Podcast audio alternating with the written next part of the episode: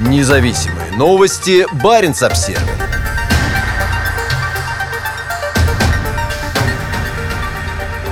Amnesty International.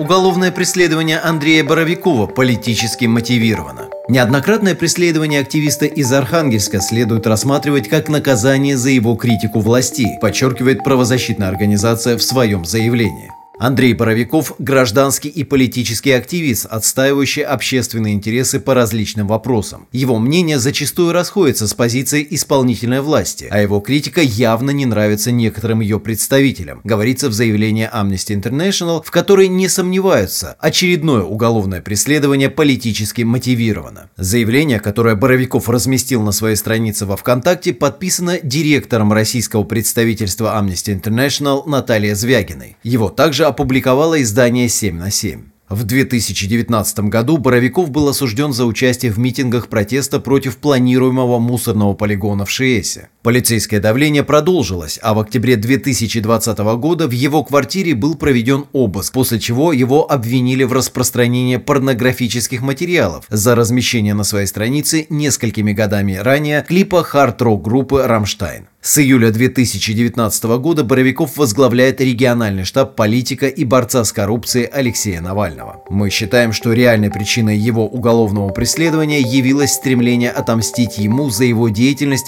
и преподать урок другим активистам, заявляет в Amnesty International. Независимые новости. Барин обсервис